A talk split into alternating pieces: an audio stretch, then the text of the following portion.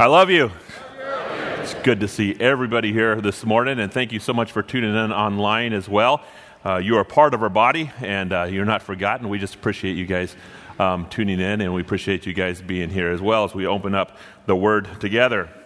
Uh, we're getting close to the end of our series because we're getting close to the end of the book um, of First John. And uh, so I have one more um, sermon after this, and, and you'll see that we're not even touching chapter 5 because chapter 5 is a review of the entire, the entire book of everything that we've gone over. So we're just um, in chapter 4, and then we'll end in chapter 4 and read chapter 5, and you'll get a review of what has been talked about. But the title of the series is called So That You May Know That You Believe. Chapter 5 John says, I wrote this book so that you know you have eternal life. In other words, so that you know that you believe. See, when you take God into you, when you accept Christ, there's something happen to you. I mean, can you accept a God and have nothing happen to you? Something's going to come out. Your mind's going to change. There's going to be a different perspective. There's going to be a, a different life. There's going to be things that are going to happen. And that's what this book's about, going through the principles that we accept Christ there's going to be things that is just going to take place in your life that are going to be different before you had God. That's just the way it's going to be. So we're just looking at those principles. What does a believer do? Believers test the spirits by acknowledging Jesus and listening to the word. Believers test the spirits by acknowledging Jesus and listening to the word. Just want to read the passage, and then as we go through the passage, we'll explain it. But you'll notice it is the same passage that we used last week, or two weeks ago. I guess I did not preach last week, two weeks ago.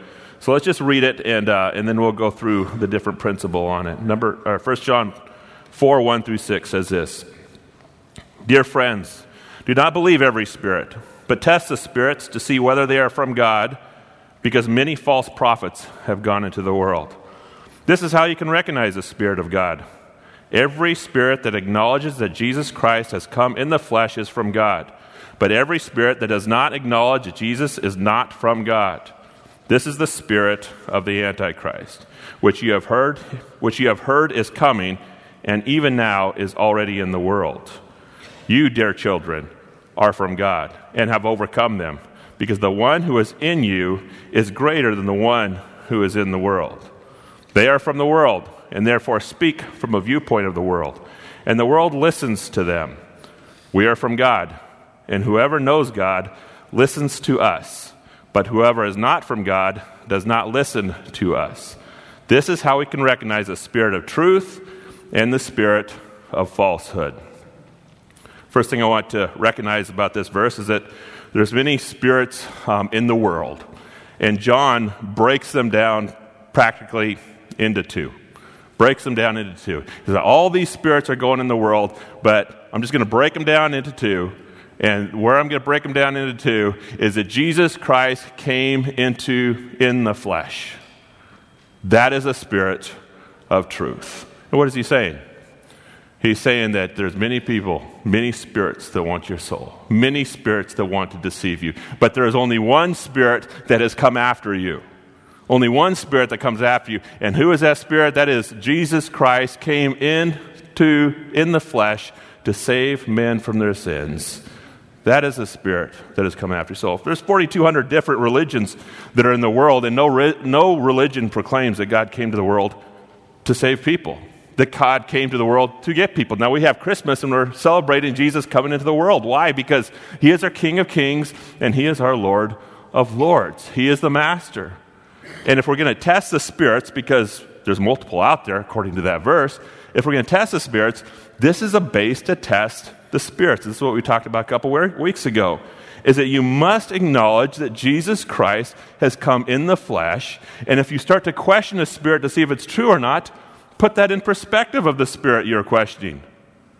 What we talked about a couple weeks ago is does Jesus get the airtime? If there is a church that is proclaiming a spirit, if there's a person or a prophet that is proclaiming the spirit, we can ask the question is Jesus getting the airtime? Is Jesus being the one that is exalted? See what John is doing? He's making it really, really simple and says, Well, there's a lot of spirits out there, but I'm going to give you tools, two tools. And Jesus is number one. He came in the flesh, and if you believe that he came in the flesh, you are in the right direction. You might say, Well, that's exclusive. It is exclusive.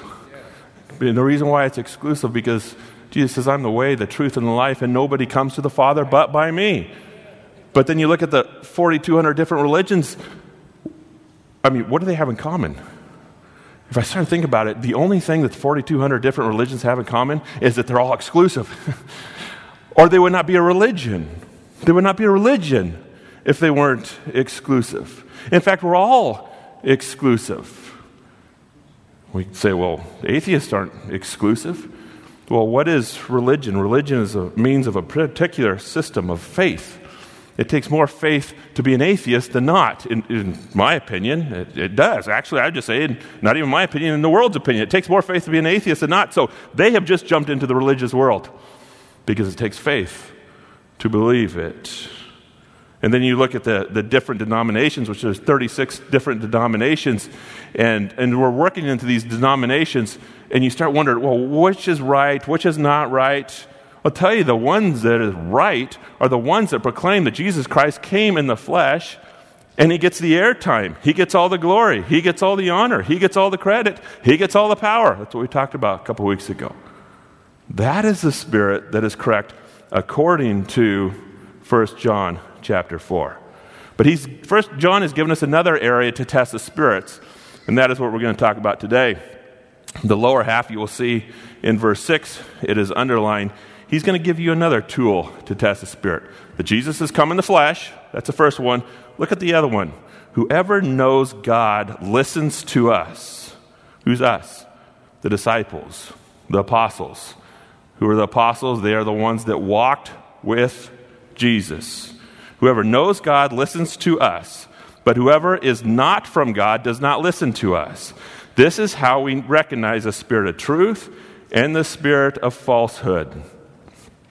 Who wrote the New Testament? I would say us. What I mean by us is John is talking. John is talking. And when John is talking, said, I hung out with Jesus. I saw him preach. I saw him teach. I laid into his bosom. You know, all these I saw Jesus, I walked with Jesus. He's one of them. He's the apostles who observed it. And when he observed it, what happened? Well, he wrote a couple books about it. And what are those books? Those are books we're reading. Those are the books we're preaching on. Those are inspired words of God that has been handed to us. You see, if you think about the New Testament, what's interesting about the New Testament is the New Testament, greatest revival ever took place in the world, but what did they not have when that revival took place? They didn't have the New Testament. they didn't have the New Testament. What they had is they had, they had a message. And this message is that God came into the world and died. And then all of a sudden rose again. So they're proclaiming, He's the answer. And they're just telling the story about Jesus. And as they're telling the story about Jesus, what happens, what's taking place is John is writing books, Peter is writing books, and then also Paul is writing books. And as they're writing books about Jesus, they are giving each other authoritative power. In other words, Peter is saying, Paul has some authoritative power. In other words, it's an inspired book. And then also, Paul says, well, Luke has authoritative power, which is an inspired book. And so, as they're writing these letters and sending these letters out, Paul was writing these letters and sending, sending them out. Um, and then after Paul died, those letters did not die those letters kept on getting rewritten, recopied down to the exact words, and then handed to this community, handed to this community, handed to this community. 170 years after Jesus came, those letters were then what? The Word of God, the inspired Word of God. Of course, I mean, if you go through the history, you know, Hebrews was not in it yet, and Third John was not in it, and also James was not in it.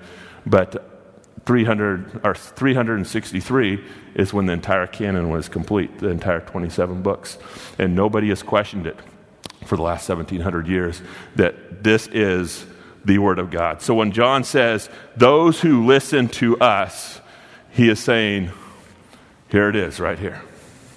Here it is, right here. Those who listen to us will be able to test every single spirit. Those who listen to the Word of God will be able to test every single spirit that comes in contact with. So, how do you test the spirits with the Word of God? It's a lot easier than you think it is. because when we think, I got to test the spirits, I got all these things, I don't even know what's right, I don't know what's wrong, and I've got to test it with the Word of God, what do I got to do? Do I have to find the passage that disagrees with it? And then after I find the passage that disagrees with it, then I need to exegete the passage and then explain it. Uh, that's just, it's completely complicated.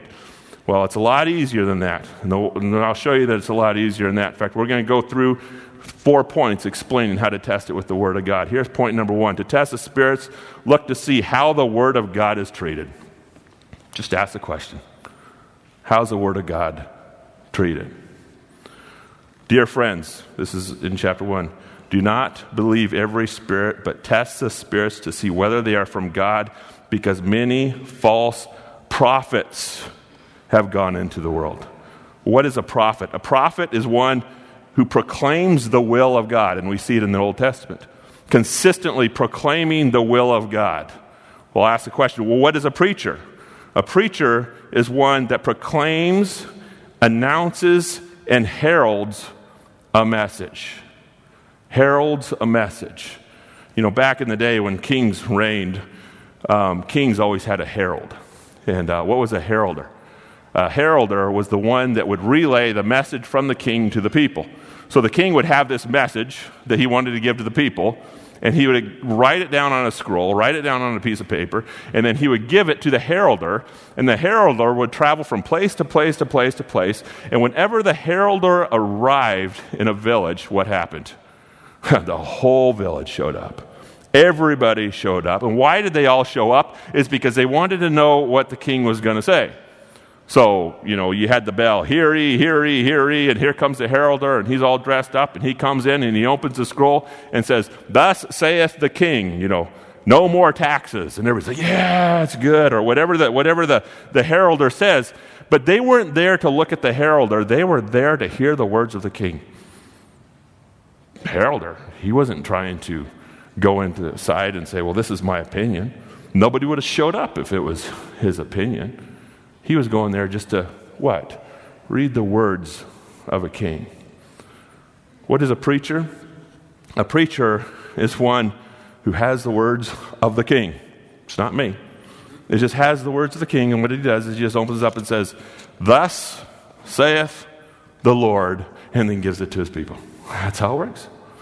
Thus saith the king, and then gives it to his people. That's what a heralder is.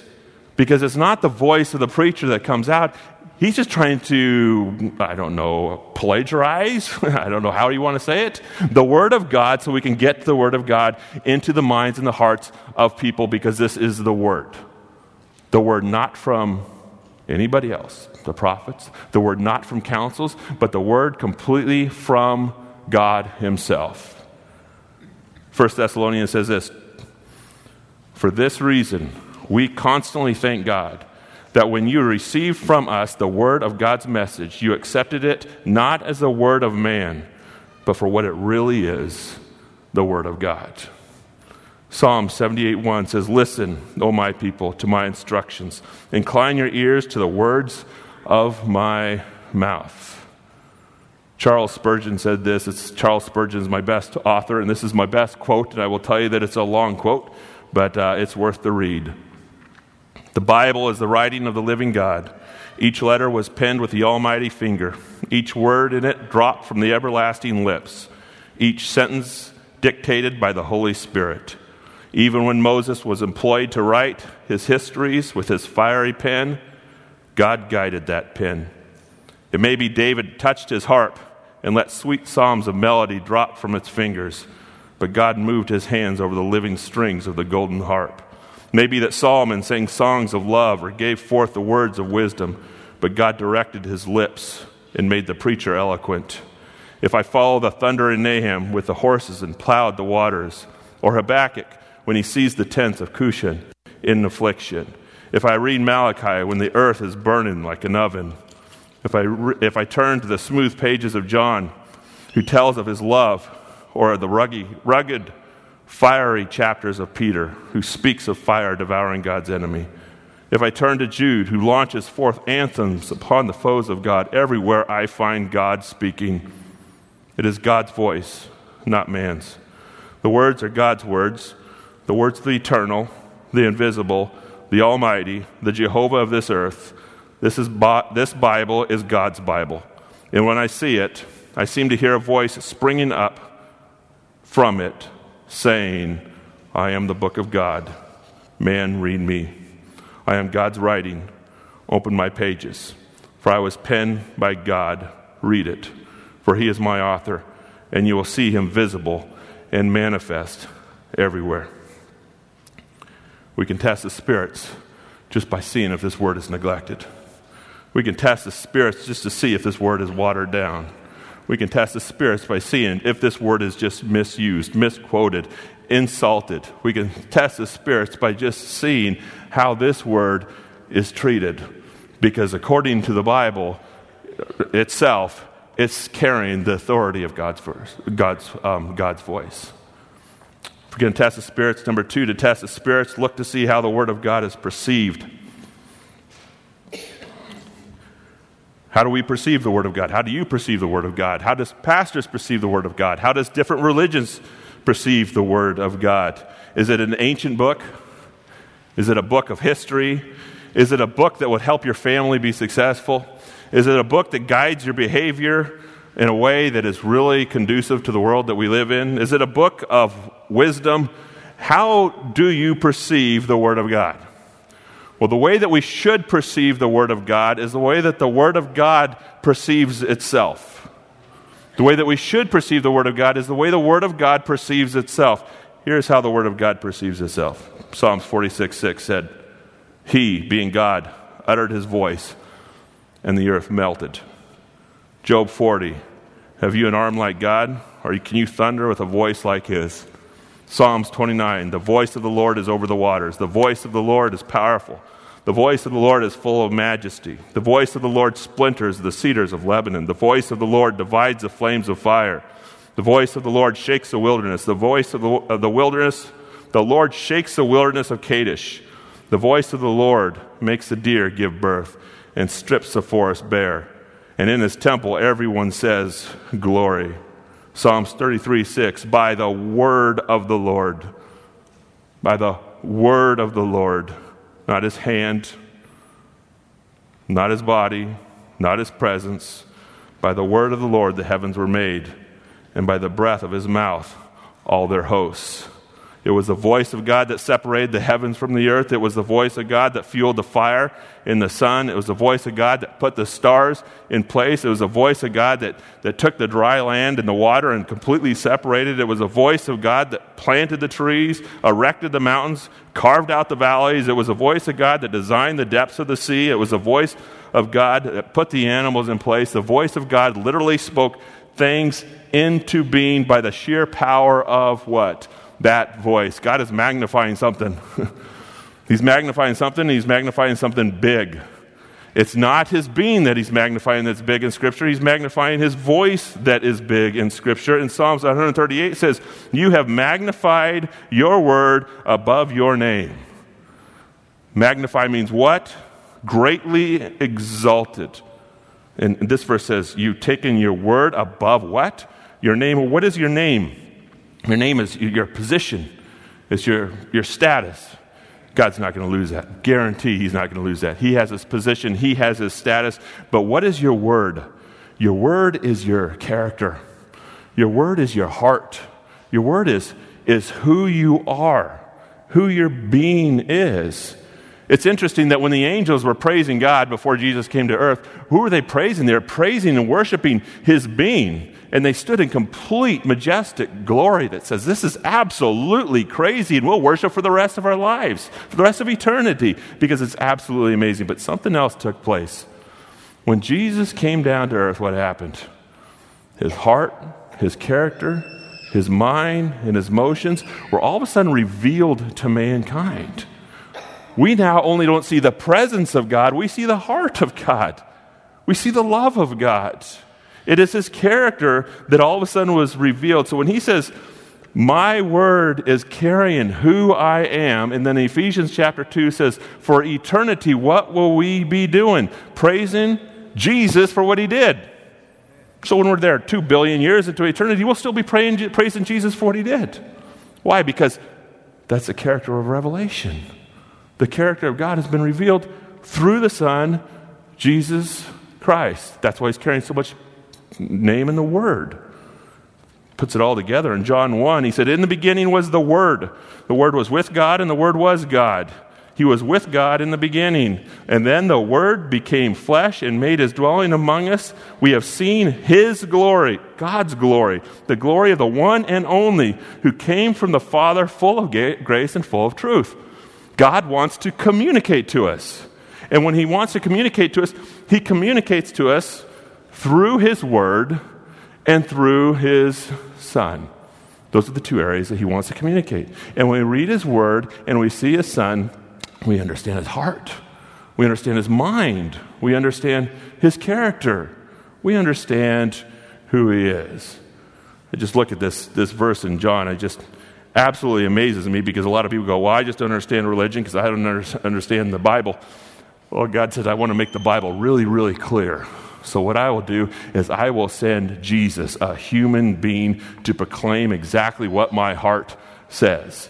And so, what does he do? Jesus comes to earth and makes that proclamation of who God is. What's interesting is that I don't speak fish. In other words, I don't know that language. I don't speak cow. I have a lot of cows, but I don't speak cow. I can't communicate to them. I don't speak donkey. I don't speak horse. But we speak what? Human being. And when we speak human being and we see exactly what Jesus did, we see exactly who the heart of God is. You see, the Word is proclaiming who He is. The Word has given us an understanding of who He is. Martin Luther says this To me, the Bible is alive.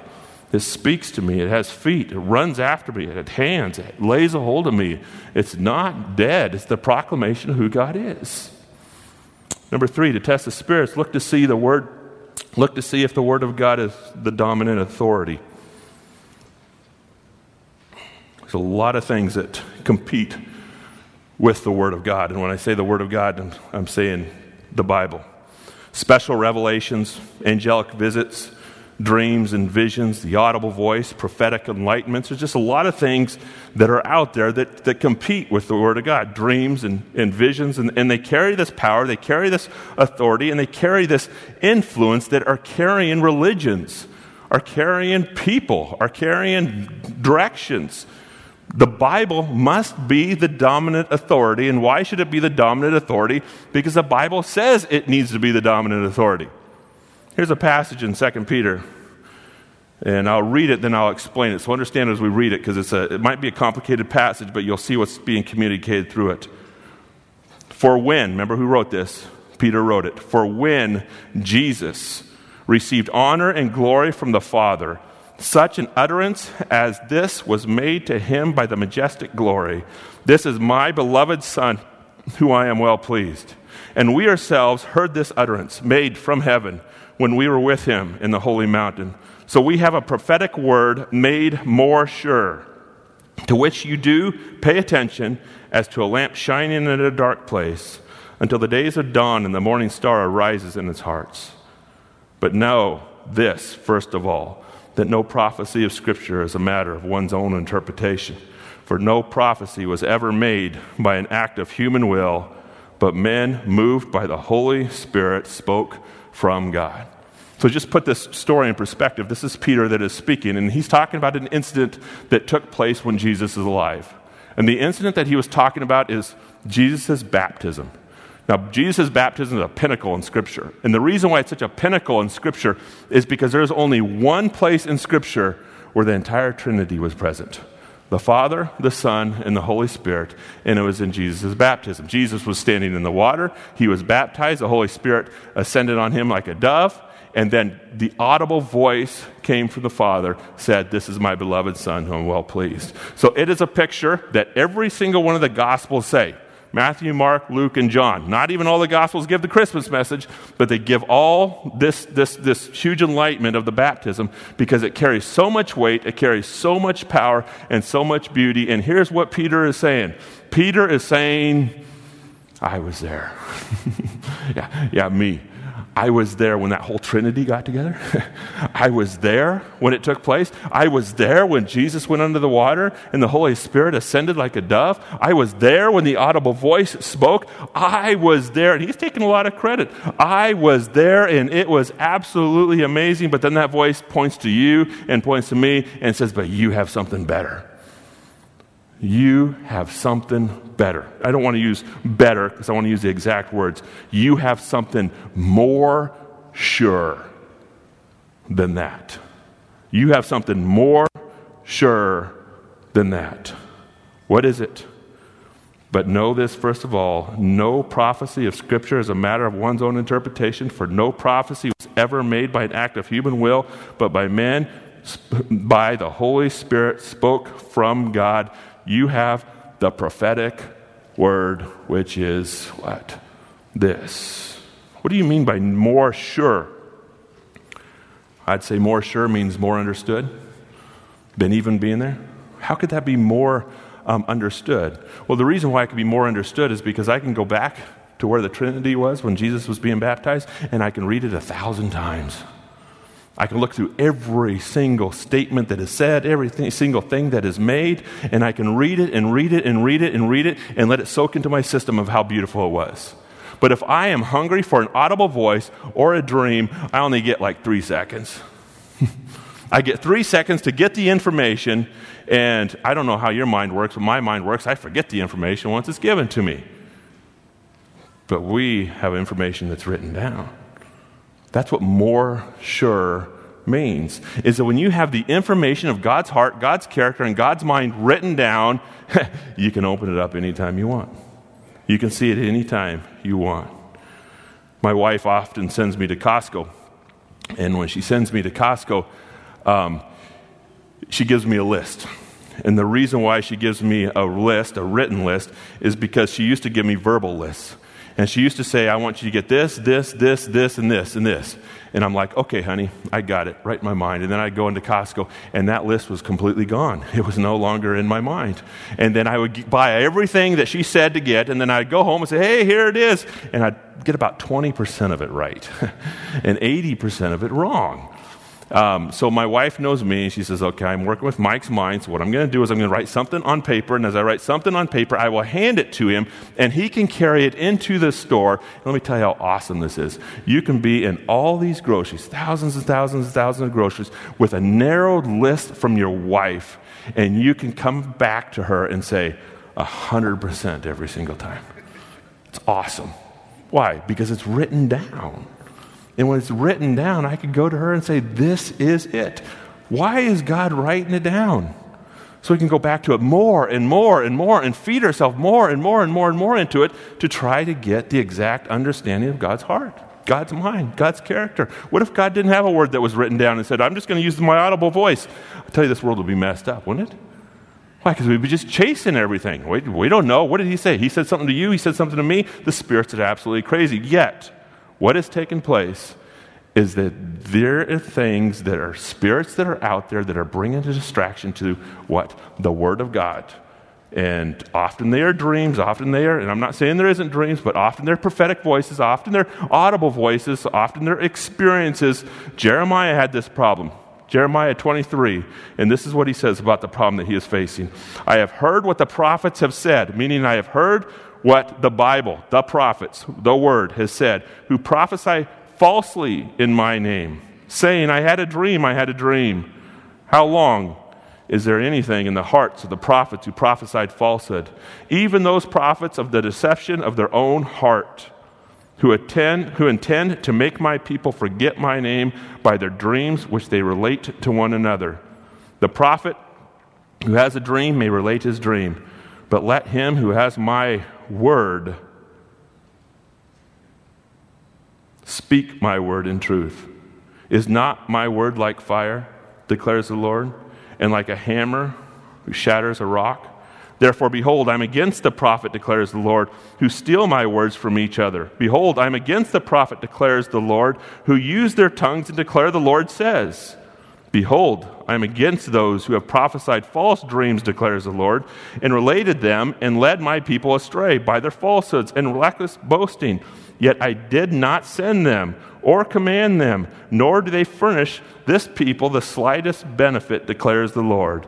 For you will no longer remember the oracle. The oracle is the word of God. For you will no longer remember the oracle of the Lord, because every man's own word will become the oracle. And you have perverted the words of the living God, the Lord of hosts, our God.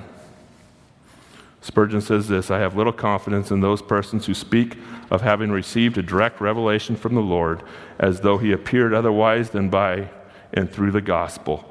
His word is so full, so perfect, that for God to make any fresh revelation to you or me is quite needless. To do so would to be put a dishonor upon the perfection of the word. And that is a typo in our notes. It's the capital W word, the Bible. Hebrews 1 says, In the past, God spoke to our forefathers through the prophets at many times and in various ways. But in these last days, He has spoken to us by His Son whom he appointed heir of all things, and through whom he made the universe. The Son is the radiance of God's glory and the exact representation of his being, sustaining all things by his powerful word. It's really interesting that in that passage, he's given us the two things to test the Spirit that John gave. We don't even know the author of who Hebrews is, but John says what? It's the Son and it's the Word. Those two can test every single spirit that is out there. Number four, to test the spirits, look to see if there are any additions or subtractions to the Word of God. I remember the days I used to sweat when I take a test. And the reason why I took a test, I sweated when I took a test is because I wanted the right answer. And then multiple choice was the most difficult test for me. I don't know why, but they give me four answers, and every single one of them just looks good for some reason. And, and the problem is, is that only one is good and three is bad. And so I would take the test and they give me the results and I get the score, which is this is absolutely wrong. And I'm like, okay. And then they put it on my grade, and then they put it on my, my grade, and then they gave it to my mom, and then I was in trouble. I mean, that's just how the system worked. I wanted to get it right, but I could not get it right. It's black and white. Well, there is a black and white that is out there. And one area of black and white with the Word of God is don't add to anything to it and don't subtract anything. It's black or white. Don't add anything to it. Don't subtract anything. There's only one word, and this is the Word of God. And for 1700 years, this is the one that has been used. Don't add anything to it, and don't subtract into it. Don't grab another Bible. Don't add another Bible. And if there is another Bible, what's taking place is it's the wrong spirit that is speaking. Revelation 22 says this I testify to everyone who hears the words of the prophecy of this book. It's talking about the Bible. If anyone adds to them, God will add to him the plagues which were written in the book. Those plagues are worse than the ones that my mom gave me when I had the wrong answer. Just to let you know. And if anyone takes away from the words of this book of the prophecy, the book of this prophecy, God will take away his part from the tree of life and from the holy city which are written in this book. So, how do you test the spirits? Well, if the Bible says this is the only word of God, don't add and don't subtract, we can easily test the spirits to say, this is the way it is. And if it's the way it is and I believe it, then that is the right spirit. That is the correct spirit.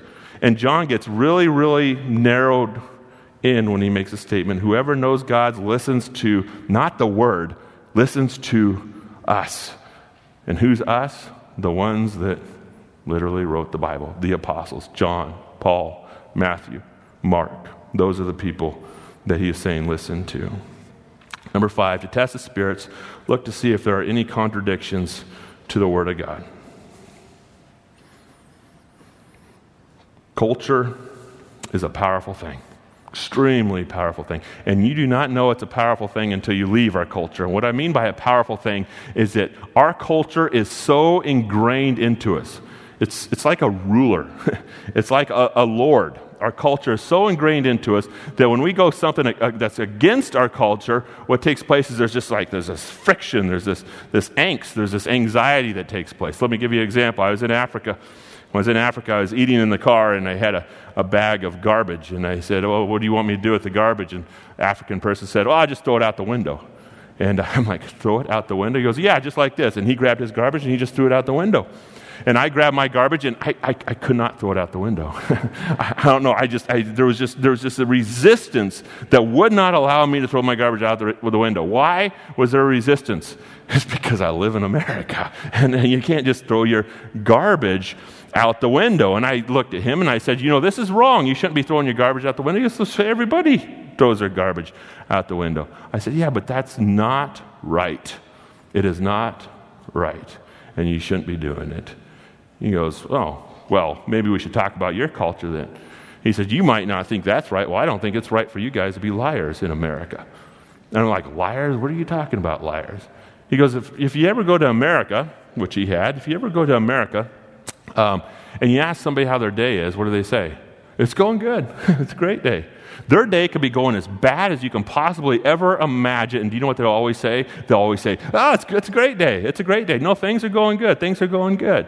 In fact, they really do it at church. They'll walk in and say, Hey, how's your day? And everybody says, Great day, because nobody wants to say bad day. And he says, We don't do that in Africa because we don't want to be set up to lie. And nobody really wants to listen to you either when you say, How's your day? And then you got to give a logical explanation of how bad it was because it was a, a bad day. You know, so you Americans are liars. When you stand before God, we're not going to get judged by throwing our trash out, but you'll get judged for lying. You see how our culture just completely ingrains into ourselves, and, and as it completely ingrains and rules us, we say, well, this is the right decision, when it might not be the right decision, but culture has that influence. Here's our culture right here. This is supposed to be our culture. We are called the children of God, and this is supposed to be our culture. And it's supposed to dominate every single culture that we, that we live in. And what I mean by dominate every single culture that we live in is if the Bible has given me direction, given me points, given me areas of way to live, way not to live, all those things, and even our culture makes a law that says this is a law in the American culture, but yet if it contradicts with this word, we should just we should feel it we should feel it because this is, it's a culture. It's in us. We have a new Savior. We have a new God. We have a new way of living. We have a new outlook, a new life. And anything that contradicts with this, we should feel it. We should know it. Jeremiah 15 says, Thy words were found, and I ate them. And thy words became for me a joy and a delight of my heart, for I have been called by thy name, O Lord of hosts. He did what? He found them and he ate them, and then the words became joy and a delight to my heart. He didn't just read the book as a storybook, he read the book that stuck so deep into his soul that it was him. It was his joy. It was his emotion. It was his behavior. It was his attitude. Revelation says this And I took the little book of the angels, uh, I took the little book out of the angel's hand and I ate it. Here's John speaking of the same things. And it was in my mouth sweet as honey, and when I had eaten it, my stomach was made bitter. What's he talking about? He's using an aggressive term, eating. And the reason why they're using this aggressive term is because when you eat something, it goes into your blood system, it goes into your entire system. It's not something you just read, it's something that you devour that goes into your system. And when it goes into your system, yeah, we might get the preaching of the word here, but as it goes into your system on Monday, Tuesday, Wednesday, Thursday, Friday, what are you doing? You're sweating it when the time comes. You need to make a decision. It's coming out. That's where it's at. Not the American decision, the gospel decision that you're making. When you're concerned and nervous, what takes place in life? You go to the Word and you eat it, you swallow it, it goes into your system. And then what comes out, according to Jeremiah, was, was joy. The Word is more powerful than just a simple historical book or even a book of wisdom or even a book of how to behave. The Word is the Word of God. And it carries the power to test every single spirit. Therefore, if you look at the spirits, that you just wonder is this right? Is this wrong? Yeah, look to Christ when He came, but look to how the Word is treated. Look to how the Word is used.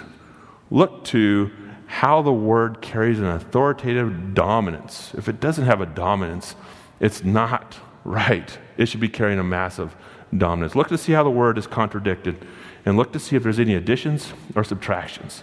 That's how we can test the spirits that are out there 4,200 different religions, 36,000 denominations. And when I say even denominations, we can say, or Christian denominations, but even Christian denominations are just throwing the word on the shelf. How can you show, throw God's voice on the shelf? You can't throw it on the shelf. How can a preacher proclaim and supposed to read the oracles of God and not give it? There must be the word is spoken. You'll see that through history, every revival that's ever taken place is when the word arises. Therefore, test the spirits by looking at it. And the only way that we're going to be able to test it by looking at it is we need to be reading it ourselves every single day. Let's pray. God, we thank you that your word is written. We thank you that we can go to it every single day, every single hour, every single minute of the day. And God, during these minutes, we can hear the voice of the Lord. We can get an understanding of your heart, your mind, your will, your emotions, your desires, your loves, your passions directly from your word. We just thank you, God, that you have chosen to speak to us. And we thank you that the way that you've chosen to speak to us is in our hands, and we have access to it whenever we want. God, protect us, God, as we live in this world, as many spirits are out there. I just pray that we'll hold on to your word um, above all. In Christ's name, amen.